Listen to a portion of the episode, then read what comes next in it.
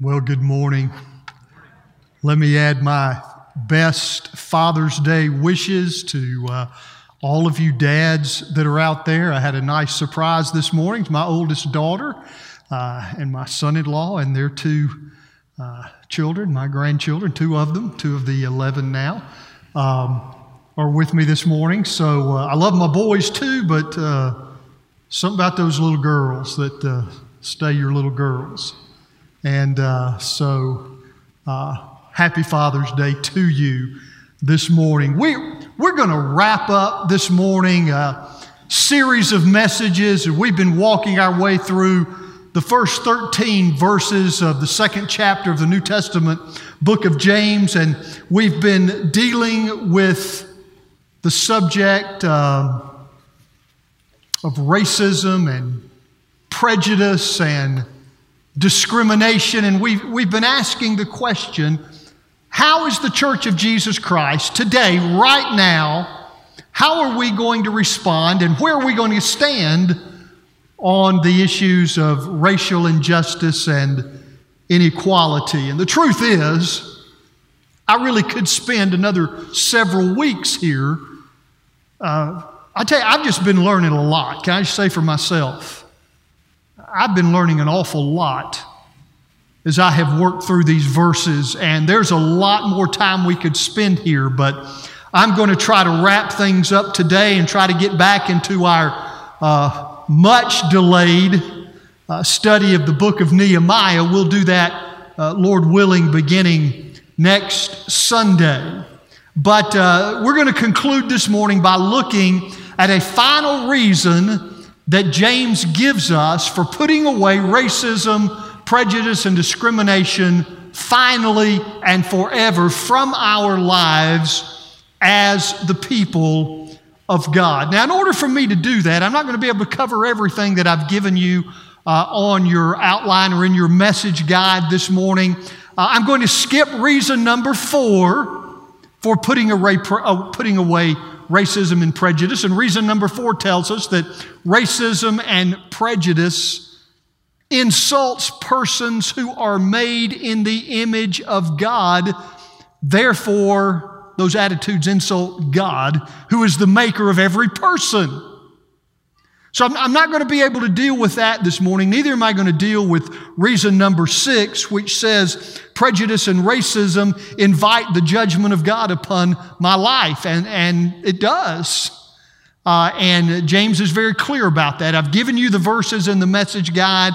I'd encourage you to go back and look at those truths because they are powerful truths. But we're going to spend our time this morning dealing with reason number five. And that is, James says, prejudice and racism invalidate obedience that I may demonstrate in other areas of my Christian life. Now, this is a tough lesson, and it's one that, that I'll be honest with you this morning, I'm still trying to work through and, and get the implications of for my own life. But I think part of what James is saying here is this I can do a lot of things right as a follower of Jesus Christ. But right actions and wrong attitudes about other people, attitudes and actions of racism, prejudice, and discrimination, if I, if I get that wrong, then all the right things that I may do, well, they really just don't matter so much. That, that's, that's how serious, I believe, this word really is. So let's look at James chapter 2, verses 8 through 12. You follow along in your copy of God's word. I will read these verses. James says, if you really keep the royal law found in Scripture, love your neighbor as yourself, you're doing right. But if you show, what's that next word? Favoritism, that's the word that we've looked at. It means to uh, react to, respond to, relate to someone based upon that person's outer appearance. If you show favoritism, you sin and are convicted by the law as lawbreakers. For whoever keeps the whole law and yet stumbles at just one point is guilty of breaking all of it. For he who said, You shall not commit adultery, also said, You shall not murder. If you do not commit adultery, but you do commit murder, you have become a lawbreaker. Now, I think there are two major things that James is trying to tell us in these verses. I want to give them to you right off the bat. Then we'll go back and spend a little bit of time looking at them. Here's number one James is telling us that actions and attitudes of racism, prejudice, and discrimination, those things are not little sins. They're not little sins. James is very clear about this. When, when I exhibit those actions or those attitudes towards others, I am breaking one of the greatest commandments of all. So these are not little things that we're talking about here. Secondly, James is saying, and, and, and this is something that's very strong that he's telling us. He's saying here, when we do break this commandment, when I break this commandment, I've really broken all of the commandments. So these are some strong words here, and that's, that's why I've chosen to focus just on this reason this morning. So let's, let's begin here by asking the question why is racism, prejudice, and discrimination such a big deal? Why should we be so focused on this? Well, look with me again at verses 8 and 9. We read them a moment ago. Let me read these two verses again. James said, If you really keep the royal law found in Scripture, love your neighbor as yourself, you are doing right. But if you show favoritism, you sin and you are convicted by the law as lawbreakers. Now, we need to understand James, as we've seen him do before, is taking us back to the very words of Christ, this time as we find them in Mark chapter 12. So I, I would invite you to take your copy of God's Word and turn with me to Mark chapter 12. And I want you to look with me at this text, uh, beginning with verse 28. Now, what's happening here? One of the teachers of the law has come up to Jesus and he has asked him this question Jesus, of all the commandments, which is the most important? Now, that's a pretty weighty question, isn't it? I, I, I think this guy was coming with some serious motivation. And he's saying to Jesus, Look, I may not get everything right, but I want to get the most important things right. So here's my question Jesus, of all the commandments, which is the most important? And Jesus answers, look at verse 29. The most important commandment, answered Jesus, is this Hear, O Israel, the Lord our God, the Lord is one. Love the Lord your God with all your heart and with all of your soul and with all of your mind and with all of your strength. And the second is this love your neighbor as yourself. There is no commandment greater than these.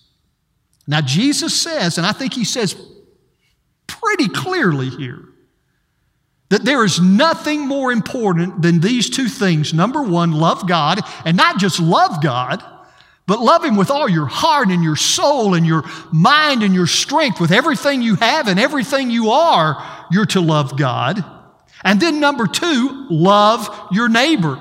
But again, not just love your neighbor, love your neighbor as you would love yourself. Love him, love her the way you would want to be loved, the way you would want to be treated, the way you would want to be valued and esteemed as a person. This is it. These are the, according to the words of our Lord Jesus, these are the greatest commandments of all. And, and really, I love this man's reply to Jesus. Once Jesus told him this, look at verses 32 and 33. The man says, Well said, teacher. You're right in saying that God is only one and there is no other but Him. And to love Him with all your heart and with all your understanding and with all your strength, and to love your neighbor as yourself is more important than all the burnt offerings and sacrifices. Okay, now, this guy gets it. He says, all the burnt offerings and sacrifices, all of the externals of worship, all of the traditions, all of this other religious stuff, they really don't mean anything if I don't love God with all my heart, soul, mind, and strength, and if I don't love my neighbor as myself, then all of these other things really don't matter very much. And look at verse 34. Verse 34 says that when Jesus saw how this man had responded, he says something to him, and this is an exceedingly rare commendation from Jesus on someone who was part of the religious establishment of that day. Jesus command, commended them rarely, but he turns to this man and he says, You're not far from the kingdom of God. In other words, my friend, if you understand this, love God with all your heart, soul, mind, and strength, love your neighbor as you love yourself, you're almost there. But, but even this guy had an issue. As close as he was, even this guy had an issue. Do you know what that issue was? That issue was race. That issue was prejudice. That issue was discrimination. Now, Mark doesn't show us that. But in Luke's account of this conversation, we see it very clearly. So take your Bible, turn to Luke chapter 10. Luke chapter 10. This is where a harmony of the Gospels, looking at, looking at what each of the Gospel writers has to say about things, helps us a lot. After this discussion about loving God and loving our neighbors, this man asked Jesus one more question there in verse 29. Do you see it? Jesus said, Love, love the Lord your God with all your heart, soul, mind, and strength. Love your neighbor as yourself. Luke 10 29, the man comes back and he says, Okay, Lord, who is my neighbor? Who is my neighbor? And to answer that question, Jesus tells one of the most beloved stories in all of Scripture. It's one every one of us knows. It's the parable of the Good Samaritan. The parable of the Good Samaritan. Now, you know that story, don't you? Okay, I'm, I'm going to paraphrase it for us. There was a man who one day went on a journey.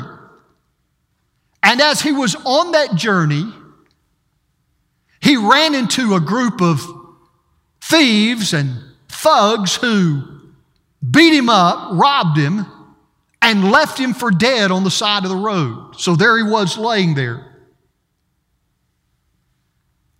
A preacher just happened to come walking by. And he saw the man lying there. And he whipped out his Bible and he began to read scripture to him. And he said, God loves you. You need to trust God. He'll take care of you. And he went on his way. A little later, a deacon stopped by and he saw the man there. And so he stood on the other side of the road and he prayed for the man. Lord, you see what bad shape he's in. You can heal him. Take care of him, Lord. Amen and he went on his way. A little while later, another man came by. Now, this man was of another race. This man was of another cultural background. He wasn't supposed to like this man who had been beat up. In fact, their peoples were enemies. They were enemies. But he stopped. And he bound up this man's wounds and he cared for him. And then he put him in his car and he took him to the closest hospital. And he said, Take care of this man, give him medical attention, give him food. and I'll give you money to take care of him. But just in case I'm not giving you enough, here's my credit card information, and you bill the rest of this to my account. Now, here comes the clincher. Jesus turns to this man, verse 36, and he says, Which of these three do you think was neighbor to the man who fell among thieves. And I want you to notice how this man answered.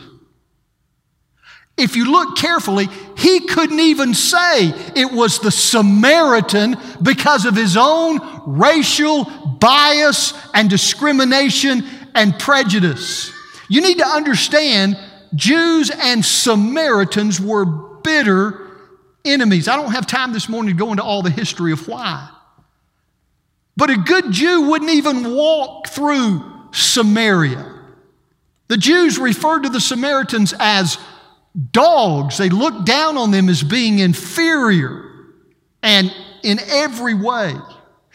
and Jesus was putting the Samaritan in this story in a very favorable light.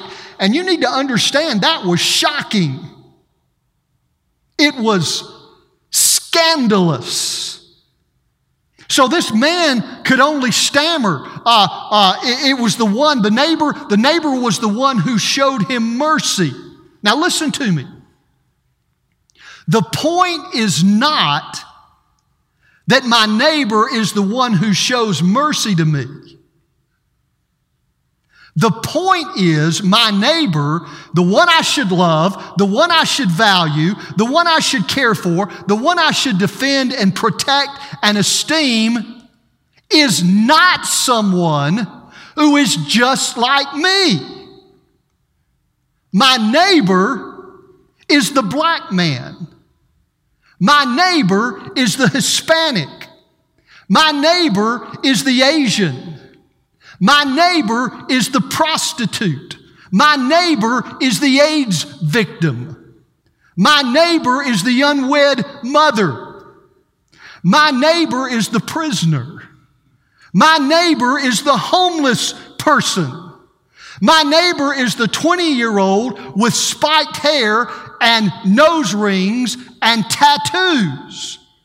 My neighbor is the person who identifies as LGBTQ.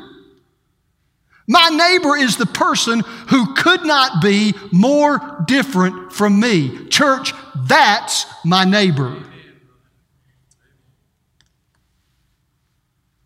You see, as Jesus always did, always, he was turning the conventional wisdom upside down.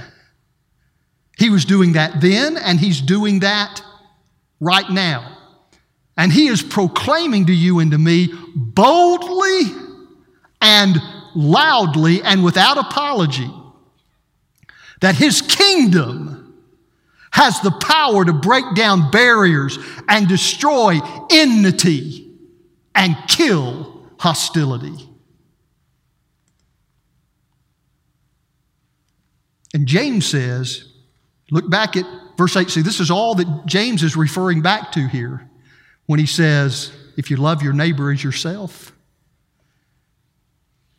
James says, this, look at it carefully, this is the royal law. Do you see that? To love your neighbor as yourself is the royal law. It is the king of all laws. And that's why Jesus said, there is no law greater than this.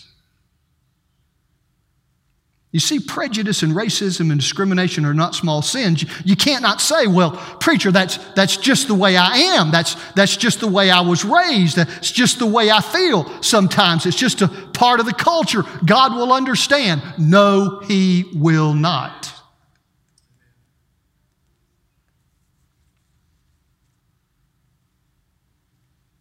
This is the law of the kingdom, the royal law. This is the very essence of the kingdom, the very essence of Christianity. This is the real stuff, the nitty gritty of what it means to be a follower of the Lord Jesus Christ. So to say, you know, Preacher, I, I, don't know why we need to spend so much time dealing with this, especially four weeks. I, I'm tired of it. I, I think really it's just causing further division in the church. You're just dredging up all this stuff that would be better if we just didn't talk about. Listen, preacher, I've never owned a slave. I've never used a fire hose on anybody. I've never sicked a dog on anybody. I've never donned a white hood. I've never burned a cross in anybody's yard. My conscience is clear. This doesn't apply to me. Yes, it does.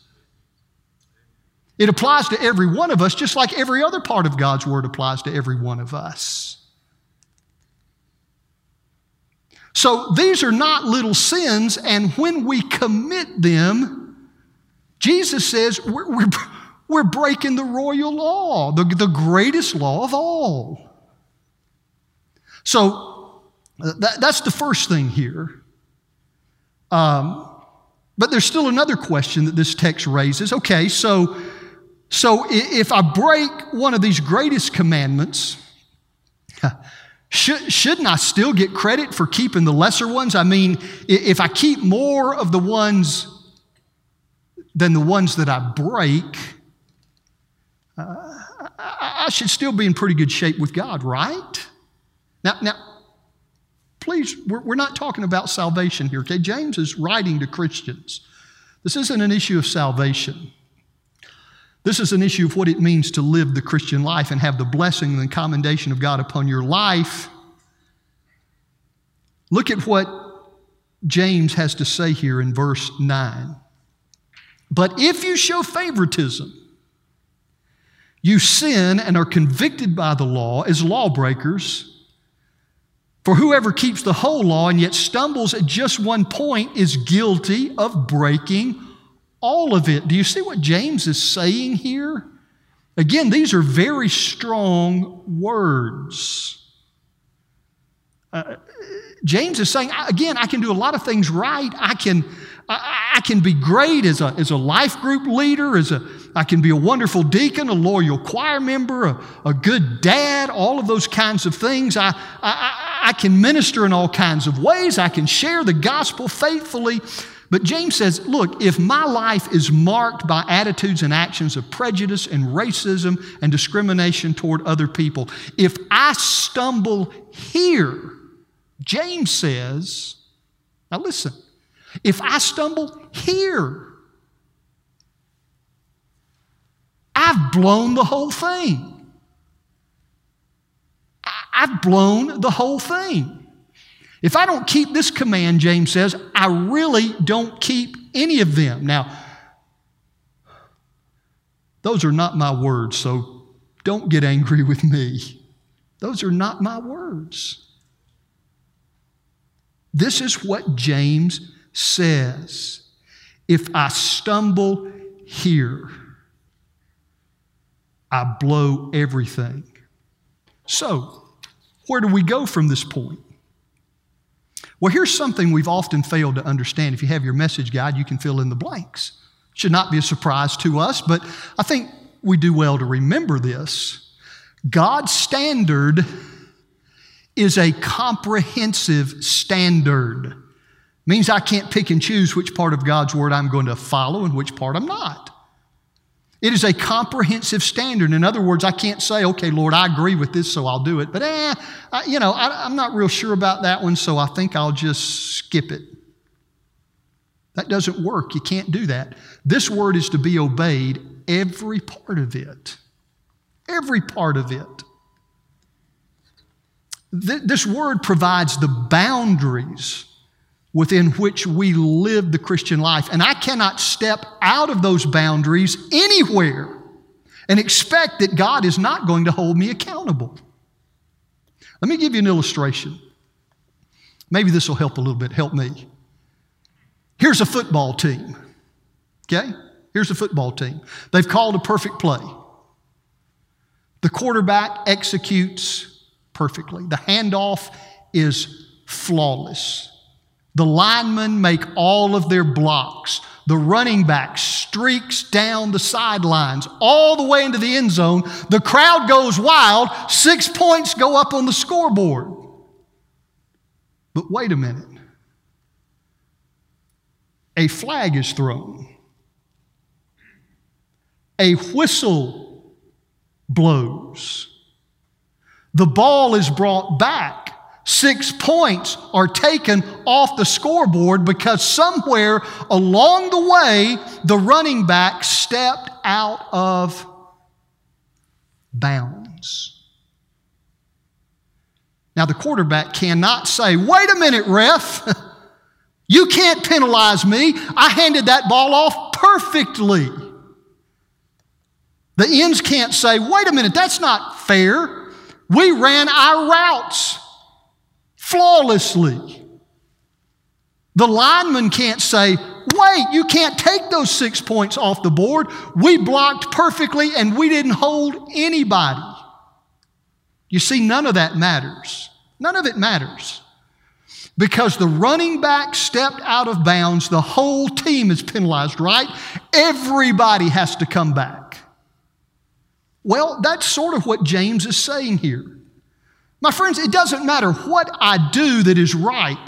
If I'm guilty here, if I continue to demonstrate actions and attitudes of racism, prejudice, and discrimination towards other people, no matter how subtle or unconscious they might be, God cannot bless me. He cannot use me. He cannot give me those victories. I, he, he can't let me score those victories because he's, he's having to call me back.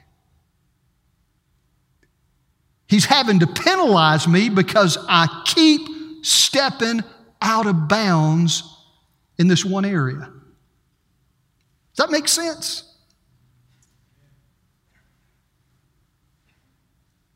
Look at verse 11. For he who said, You shall not commit adultery, also said, You shall not murder. If you do not commit adultery, but do commit murder, you have become a lawbreaker. Now, now follow this. Terrible thought, but let's just suppose you murder somebody. You're arrested. You're taken before the judge. Can you say, Yeah, judge, I killed him? Sure, I did, but you can't send me to jail because I've never run around on my wife a day in my life. Does that make sense? Is the judge going to say, you know, I never thought about that. No, of course not. Doesn't work that way. Just because you've never committed adultery doesn't change the fact that you're a murderer. In fact, you can tell the judge a thousand things you've never done. But he's not worried about the thousand things you've never done. His concern is the one thing you have done. Right? And it's the same way with, with God. That's his concern today because this one sin of prejudice, racism, and discrimination will always hold me back. And it will, in some way, invalidate every other good thing that I try to do. I, I, don't know any other particular sin that is placed in this kind of context in Scripture anywhere. So, as we wrap this up, what can I do? What can I do right now? I've, I've, I've, put some suggestions in your message guide. If you don't have it handy, let me just let me read these things for us this morning as we close. Number one, I need to take some immediate action to identify and remedy any signs of racism, prejudice, and discrimination in my life. And let me tell you, you really need to ask the Holy Spirit to shine His searchlight into your heart. You need to, you need to ask Him to expose those because, again, some of them are subtle. They're, they, they kind of run under the surface. They, they don't show themselves except at certain times and maybe in certain instances. So ask the Holy Spirit to show those things to you and, then, to help you get rid of them. Number two, and I, I, referred to this last week do, do everything you can. I want to do everything I can to make this church a place where every person feels welcome. And not just welcome, but wanted. See, there's a difference. There's a difference between somebody walking in and you making them feel welcome. It's a different story for you to want people who are different from you to, to be part of this fellowship. So that requires some proaction on, on our part. And then, thirdly, would you, ask, would you join me in asking God to show you some specific ways that you can become involved? And I'm talking about directly and personally in ministering to and ministering with people who are different from you, different from me. As we close this series of messages, I want you to know that little old Taylors, South Carolina, has its own story of prejudice, discrimination, racial injustice to address and see healing. There's a story that was brought to our staff. It's been several months ago now, prior to all that's been happening in our nation. Uh, and this was brought to our attention by a group, an organization known as Community, the Community Remembrance Project. And leaders of the Community Remembrance Project ask, have asked us to become part, as a church, become part of a discussion about how we can bring healing, racial healing to Greenville County, and more specifically to Taylors, by bringing our community together to remember some things that have happened and to make the commitment that they will never happen again. Uh, there, were, there were four victims of racial injustice, really, I wouldn't even hesitate to say the word racial terror, terrorism in, in this area. One of them, the one that we're specifically referring to here, uh, a man by the name of George Green, was killed in 1933 by the Ku Klux Klan at his home on James Street. That property is now owned by our church. And so, we, you know, while we may not have been involved in it personally, where that act took place, where that murder took place, is now on church property. And Community Remembrance Project has asked us if we would to become involved with them in a, in a, in a project of raising awareness, participating in conversations with the community, remembering the life of George Green in order to bring healing, not just from that tragic event, because it is known in this community among people of that ethnic background, not just to bring healing from, from that terrible memory, but to point us in a direction to fulfill the reality of Scripture. That the gospel breaks down all those barriers, erases all of those divides. And of course, you and I know, don't we? We know that the only way that real healing is ever going to come, the only way as a church we can ever promote racial healing is by fundamentally proclaiming and living out the transformative power of the gospel of Jesus Christ. Church, that is and it always will be our primary goal, and that is the greatest gift we could give to our community. It's the greatest gift we could give to our nation. It's the greatest gift we could give to the nations. And I just want you to know that, that in these coming days, we're going to be, we're going to be putting together a task force here that'll help us more clearly uh, discover some, some appropriate steps we can take as a church to be instruments of God's healing in our community. You're going to have an opportunity to be part of that. So pray for us as we try to put all of this together uh, and as we try to mobilize ourselves to be the people God has called us to be right here in our community in our nation and among the nations, all for His glory. Pray with me. Heavenly Father, we thank you this morning for this time. We thank you for your word. Lord, we spent a lot of time here. We could have spent a whole lot more. But I trust and I pray, Lord, that by the power of your Holy Spirit, you will continue your work in us of shaping us more and more and more daily into the image of your Son, Jesus Christ. Father, we want to be agents of transformation. We want to be vessels through which healing and, and unity can come. And we know that'll only happen ultimately as lives are changed by the gospel. Nothing we can say about anything else, no amount of regret, no, no amount of lament. Um, those are good things, maybe, uh, for, for us to do, but none of those things ultimately are going to change another person's heart. And the only person who can bring peace is the Prince of Peace, our Lord Jesus Christ. So, Lord, it is a privilege and it is a blessing to be able to lift His name up in this community. So, Lord, show us in these coming days where we go from here. We don't want this to be the end of the story, only the beginning of maybe the greatest days of gospel penetration, community transformation that Taylors First Baptist Church has ever seen. All for your honor, your glory, that the name of our Lord Jesus Christ might be lifted up, so that all men may be drawn into Him, is the prayer that we pray in Jesus' name.